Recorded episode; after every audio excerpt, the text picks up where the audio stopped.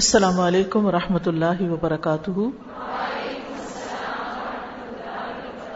کیا حال ہے سب کا؟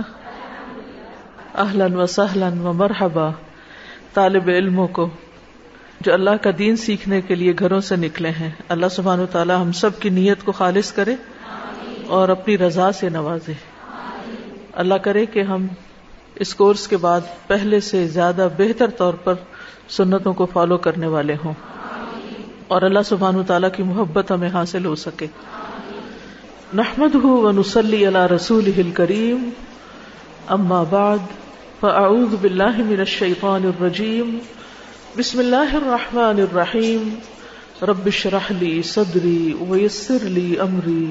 وحلل اقدتم من لسانی یفقہ قولی۔ الحمد للہ اللہ کے فضل اور اس کی رحمت سے آج یہ سو احادیث کا کورس شروع ہو رہا ہے۔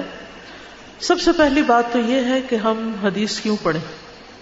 حدیث پڑھنا کیوں ضروری ہے؟ حدیث کا مطالعہ کیوں ضروری ہے؟ حدیث کی مجالس کیوں ضروری ہے اس کا ہمارے دین میں کیا مقام ہے؟ بہت سے لوگ قرآن مجید پڑھ رہے ہیں، پڑھا رہے ہیں اور الحمد للہ ہم سب کو قرآن مجید سے بڑی محبت ہے اور ہم اس کا پڑھنا باعث برکت سمجھتے ہیں، لیکن احادیث کا براہ راست مطالعہ یعنی احادیث کو پڑھنا، یاد کرنا، سمجھنا، ان پر عمل کرنا۔ اگر ہم نبی صلی اللہ علیہ وسلم کی بے ست کا مقصد دیکھتے ہیں قرآن مجید میں، تو متعدد مقامات پر جو الفاظ کے آگے پیچھے ہونے کے ساتھ آیت ہمارے سامنے آتی ہے، وہ ہے رسول یتلو علیہم آیاتی ویزکیہم ویعلمہم الکتاب والحکمہ ان کانو من قبل لفی دلال مبین وہی ہے جس نے امیوں میں ایک رسول انہی میں سے بھیجا، جو ان کے سامنے اس کی آیات پڑھتا ہے اور ان کا تزکیہ کرتا ہے، اور انہیں کتاب اور حکمت کی تعلیم دیتا ہے۔ یو تعلیم دیتا ہے ان کو یعنی باقاعدہ سکھاتا ہے ان کو۔ صرف کتاب نہیں، بلکہ اس کے ساتھ ساتھ حکمت بھی۔ اور حکمت کیا چیز ہے؟ حکمت سے مراد سنت ہے۔ اگر تفسیر ابن کثیر آپ دیکھیں، تو حکمت سے مراد یعنی اسنا یعنی رسول اللہ صلی اللہ علیہ وسلم کی سنت، ان کی حدیث۔ وہ ان کانو من قبل لفی دلال مبین حالانکہ بلا شبہ وہ اس سے پہلے یقیناً کھلی گمراہی میں تھے۔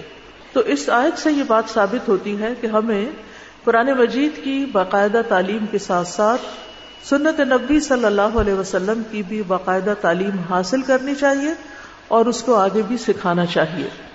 کیونکہ رسول اللہ صلی اللہ علیہ وسلم کی اطاعت بھی ہم پر واجب ہے۔ یعنی صرف قرآن ہی کے احکامات ہمارے لیے کافی نہیں بلکہ اس کے ساتھ ساتھ رسول اللہ صلی اللہ علیہ وسلم نے جو باتیں ہم سے کہی ہیں، ان کو ماننا بھی ضروری ہے۔ سورت عال عمران میں اللہ تعالیٰ فرماتے ہیں کل عطی اللہ ور رسول کل عطی اللہ ور رسول کہہ دیجیے اطاعت کرو اللہ کی اور رسول کی۔ فن طول فن اللہ يحب الكافرین پھر اگر وہ منہ پھیر لے یعنی اللہ کی اطاعت سے یا اللہ کی اطاعت کرتے ہوئے رسول صلی اللہ علیہ وسلم کی اطاعت سے منہ پھیر لے، تو پھر بے شک اللہ کافروں سے محبت نہیں رکھتا۔ یعنی اللہ اور اس کے رسول کی اطاعت کا انکار کرنے والوں سے اللہ محبت نہیں رکھتا۔ اس کے برعکس جو لوگ سنت کی پیروی کرتے ہیں، ان کے بارے میں اللہ تعالیٰ کیا فرماتے ہیں؟ قل ان کنتم تحبون اللہ فاتبعونی یحببکم اللہ ویغفر لکم ذنوبکم کہہ دیجیے، اگر تم اللہ سے محبت کرتے ہو، جس کا دعویٰ بہت سے لوگ کرتے ہیں، تو پھر اس کو ثابت کرنے کے لیے، پروف کرنے کے لیے تمہیں کیا کرنا ہوگا؟ فتبعونی میری اتباع کرو، رسول اللہ صلی اللہ علیہ وسلم کی پیروی کرو، آپ کے نقش قدم پر چلو۔ نتیجہ کیا ہوگا؟ فائدہ کیا ہوگا؟ یحببکم اللہ اللہ تم سے محبت کرے گا۔ یعنی اگر ہم اللہ سے محبت کرتے ہیں تو ہم چاہتے ہیں اللہ تعالیٰ بھی ہم سے محبت کرے۔ لیکن اللہ تعالیٰ کی محبت کب آئے گی؟ جب ہم سنت کی پیروی کرنے والے ہوں گے۔ رسول اللہ صلی اللہ علیہ وسلم کا اتباع کرنے والے ہوں گے۔ اور اس سے نہ صرف یہ کہ اللہ تعالیٰ کی محبت ملے گی، بلکہ وہ یغفر لکم ذنوبکم وہ تمہارے گناہوں کو بھی معاف کر دے گا۔ یعنی گناہوں کی بخشش کا ایک ذریعہ بھی ہے یعنی سنت کی پیروی، اللہ کی محبت کھینچ لانے کا ذریعہ بھی ہے اور گناہوں کی بخشش کا ذریعہ بھی ہے۔ جس کے بارے میں کم ہی ہم سوچتے ہیں، جب ہم کوئی گناہ کر بیٹھتے ہیں یا کوئی غلطی ہم سے ہو جاتی ہے، تو عام طور پر ہم کیا چاہتے ہیں؟ کہ اللہ تعالیٰ میں معاف کر دے، ہم استغفار پڑھتے ہیں کچھ صدقہ خیرات کرتے ہیں سلاط التوبہ پڑھتے ہیں۔ جب تک کہ دل سے گناہ کا بوجھ ہٹ نہیں جاتا، ہم اللہ تعالیٰ کی طرف رو رو کر بار بار رغبت کرتے ہیں۔ لیکن اس میں سے ایک خوشخبری یہ بھی ہے کہ اگر ہم اپنی زندگی میں دیکھیں کہ کہیں کسی سنت کی پیروی چھٹی ہوئی تو نہیں، تو اگر وہ بھی کریں گے تو انشاءاللہ گناہوں کی معافی ہوگی۔ تو یہ ایک بہت بڑی خوشخبری کی بات ہے۔ اور پیروی کرنے کے لیے اور یہ فائدے حاصل کرنے کے لیے لازم ہے کہ پھر ہم سنت رسول صلی اللہ علیہ وسلم کا مطالعہ وقتاً فوقتاً باقاعدہ کرتے رہیں۔ کیونکہ باقاعدہ تعلیم سے دل پر جو اثرات ہوتے ہیں، وہ صرف احادیث کو کہیں سے سن کے یا کہیں رینڈملی پڑھ کے وہ فائدہ نہیں ہوتا۔ عام طور پر یہ غلط فہمی پائی جاتی ہے کہ قرآن تو اللہ تعالیٰ کی کتاب ہے اور حدیث جو ہے وہ تو رسول اللہ صلی اللہ علیہ وسلم سے ہے اور اس کا وہ مقام نہیں۔ جبکہ رسول اللہ صلی اللہ علیہ وسلم نے خود فرمایا اللہ انی اوتی تل کتاب و خبردار، مجھے قرآن کے ساتھ اس جیسی ایک اور چیز بھی دی گئی ہے۔ اور وہ اور چیز کیا ہے؟ وہ سنت ہے۔ پھر اسی طرح یہ ہے کہ صحیح ابن حبان کی ایک روایت کے مطابق حدیث بھی قرآن کی طرح ایک یقینی خبر ہے۔ یعنی خیالی باتیں نہیں ہیں۔ یا ایسے ادھر ادھر سے رینڈم باتیں کٹھی کر کے نہیں پیش کر دی گئی بلکہ ایک یقینی خبر ہے۔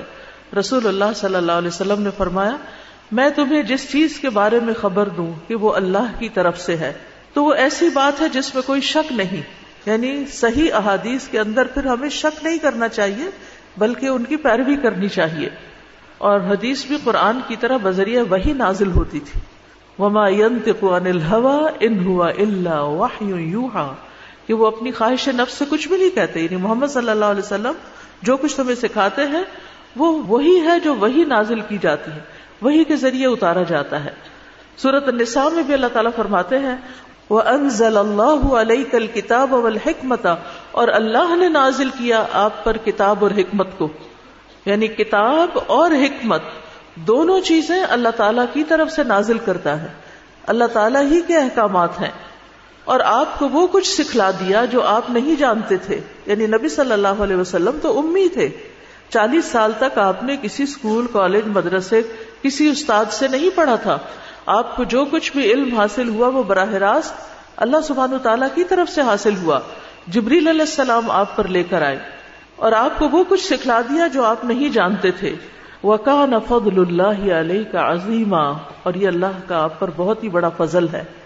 تو جو نبی صلی اللہ علیہ وسلم پر فضل ہوا کہ اللہ تعالیٰ نے آپ کو وہ علم سکھایا اور اللہ سے بڑھ کر جاننے والا کون ہے؟ العلیم الخبیر سے۔ تو اس علم کی قدر کرنی چاہیے اور جو کچھ رسول اللہ صلی اللہ علیہ وسلم کو سکھایا گیا، اس کو باقاعدہ سیکھنے کی کوشش کرنی چاہیے۔ اس کے لیے بھی حریص ہونا چاہیے۔ حسان ابن عطیہ کہتے ہیں کہ جبریل علیہ السلام نبی صلی اللہ علیہ وسلم کے پاس سنت لے کر اترتے تھے اور جس طرح آپ کو قرآن سکھاتے، اسی طرح سنت کی تعلیم دیتے۔ تو قیامت تک قرآن اور سنت دونوں کا ساتھ ہے۔ قرآن و حدیث دونوں ساتھ ساتھ ہیں۔ کہ رسول اللہ صلی اللہ علیہ وسلم نے فرمایا، میں تم میں دو چیزیں چھوڑ کر جا رہا ہوں۔ ان کے بعد تم کبھی گمراہ نہ ہوگے۔ ایک اللہ کی کتاب اور دوسری میری سنت۔ یہ دونوں حوض کوثر پر پہنچنے تک کبھی جدا نہ ہوں گے۔ یعنی یہ دونوں ساتھ ساتھ رہیں گے۔ اس لیے صرف یہ کہنا میرے لیے قرآن کافی ہے یا قرآن ہی کی تعلیم کافی ہے انسان کے لیے تو وہ کافی نہیں ہے۔ اس کے ساتھ ساتھ سنت کی باقاعدہ تعلیم حاصل کرنا بھی ضروری ہے۔ اسی طرح ایک اور روایت میں آتا ہے، یہ روایت صحیح الجام صغیر کی تھی، دوسری معطا امام مالک کی ہے۔ رسول اللہ صلی اللہ علیہ وسلم نے فرمایا، میں تم میں دو چیزیں چھوڑ کر جا رہا ہوں۔ تم ہرگز گمراہ نہ ہوگے جب تک ان دونوں کو مضبوطی سے نہ تھام دو اللہ کی کتاب اور اس کے نبی کی سنت۔ تو گویا، اللہ تعالی کی کتاب اور سنت کو مضبوطی سے تھامنا، گمراہی سے بچنے کا باعث ہے۔ حجت الوداع کے موقع پر بھی نبی صلی اللہ علیہ وسلم نے اسی بات کی تلقین کی تھی کہ میں تمہارے بیچ میں دو چیزیں چھوڑ کر جا رہا ہوں، تم ہرگز گمراہ نہیں ہوگے جب تک ان کو مضبوطی سے تھامے رکھو گے اسی طرح ہمیں اس بات سے بھی منع کیا گیا ہے کہ ہم قرآن و حدیث میں فرق کریں کہ ہم قرآن تو لے لیں گے لیکن حدیث نہیں لیں گے۔ اس شخص کی مدمت کی گئی ہے جو صرف قرآن کے حکم پر اکتفا کرے۔ نبی صلی اللہ علیہ وسلم نے فرمایا سنا نبی داؤد کی روایت ہے میں تم میں سے ہرگز کسی کو نہ پاؤں کہ وہ اپنی مسنت سے تکیا لگائے بیٹھا ہے۔ یعنی اپنے صوفے پہ بیٹھا ہوا ہے، ٹیک لگا کے ایزی وے میں۔ اس کے پاس میرے حکموں میں سے یعنی نبی صلی اللہ علیہ وسلم کے احکامات میں سے کوئی حکم آ جائے، ان باتوں میں سے جن کا میں نے حکم دیا ہے یا جن سے میں نے منع کیا ہے، تو وہ کہے، ہم نہیں جانتے، ہم نے جو کچھ کتاب اللہ میں پایا ہے، اس کی ہم نے پیروی کی۔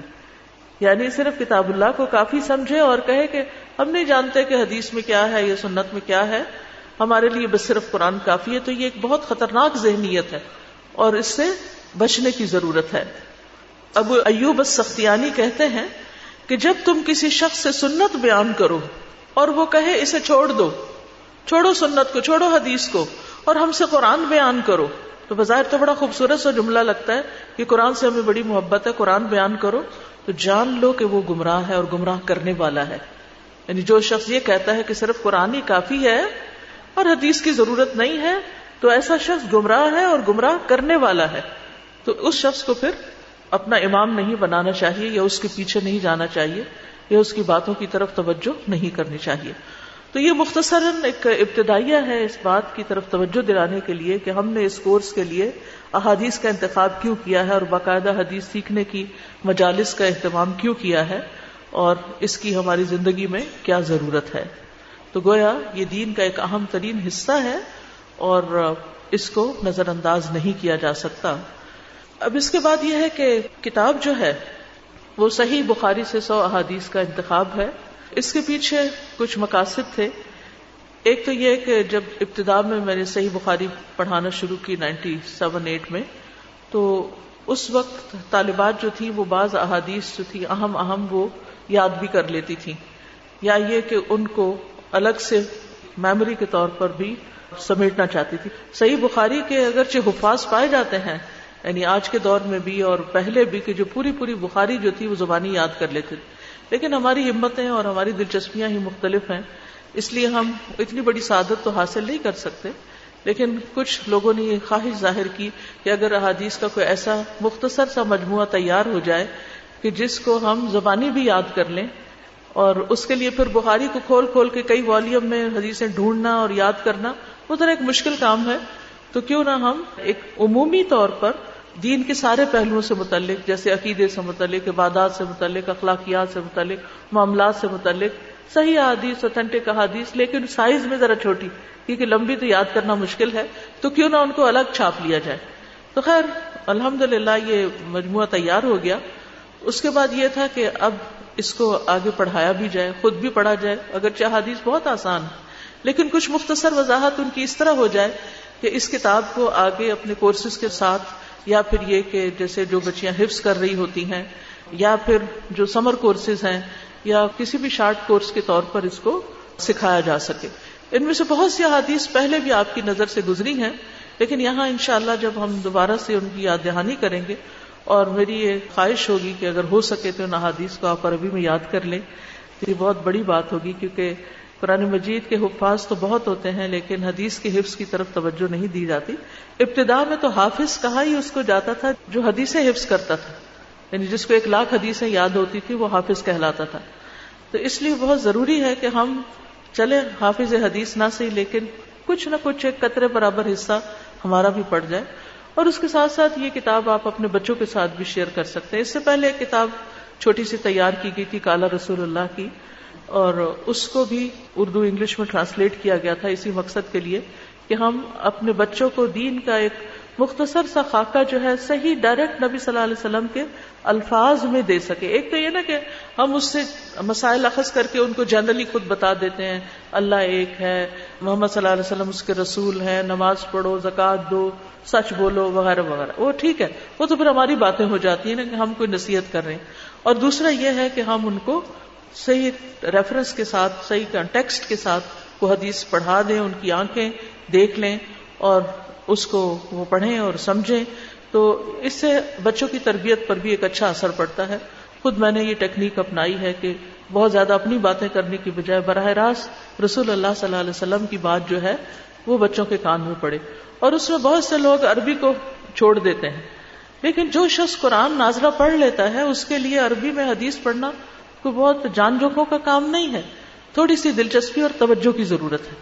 تو اس لیے میں یہ چاہوں گی کہ ان احادیث کا پروننسیشن بھی صحیح طور پر آپ کو آتا ہو۔ آپ میں سے جو لوگ ان کو زبانی یاد کر سکیں، وہ بہت اچھا ہے۔ جو نہ یاد کر سکیں، کم از کم وہ صحیح پڑھ سکیں۔ اور اللہ تعالیٰ آپ کو آگے پڑھانے کی توفیق دے تو اس کی عربی بھی ساتھ پڑھے۔ بہت سے لوگ حدیثیں کوٹ کرتے ہیں اور صرف ترجمے پڑھ دیتے ہیں۔ ترجمہ تو ترجمہ ہے۔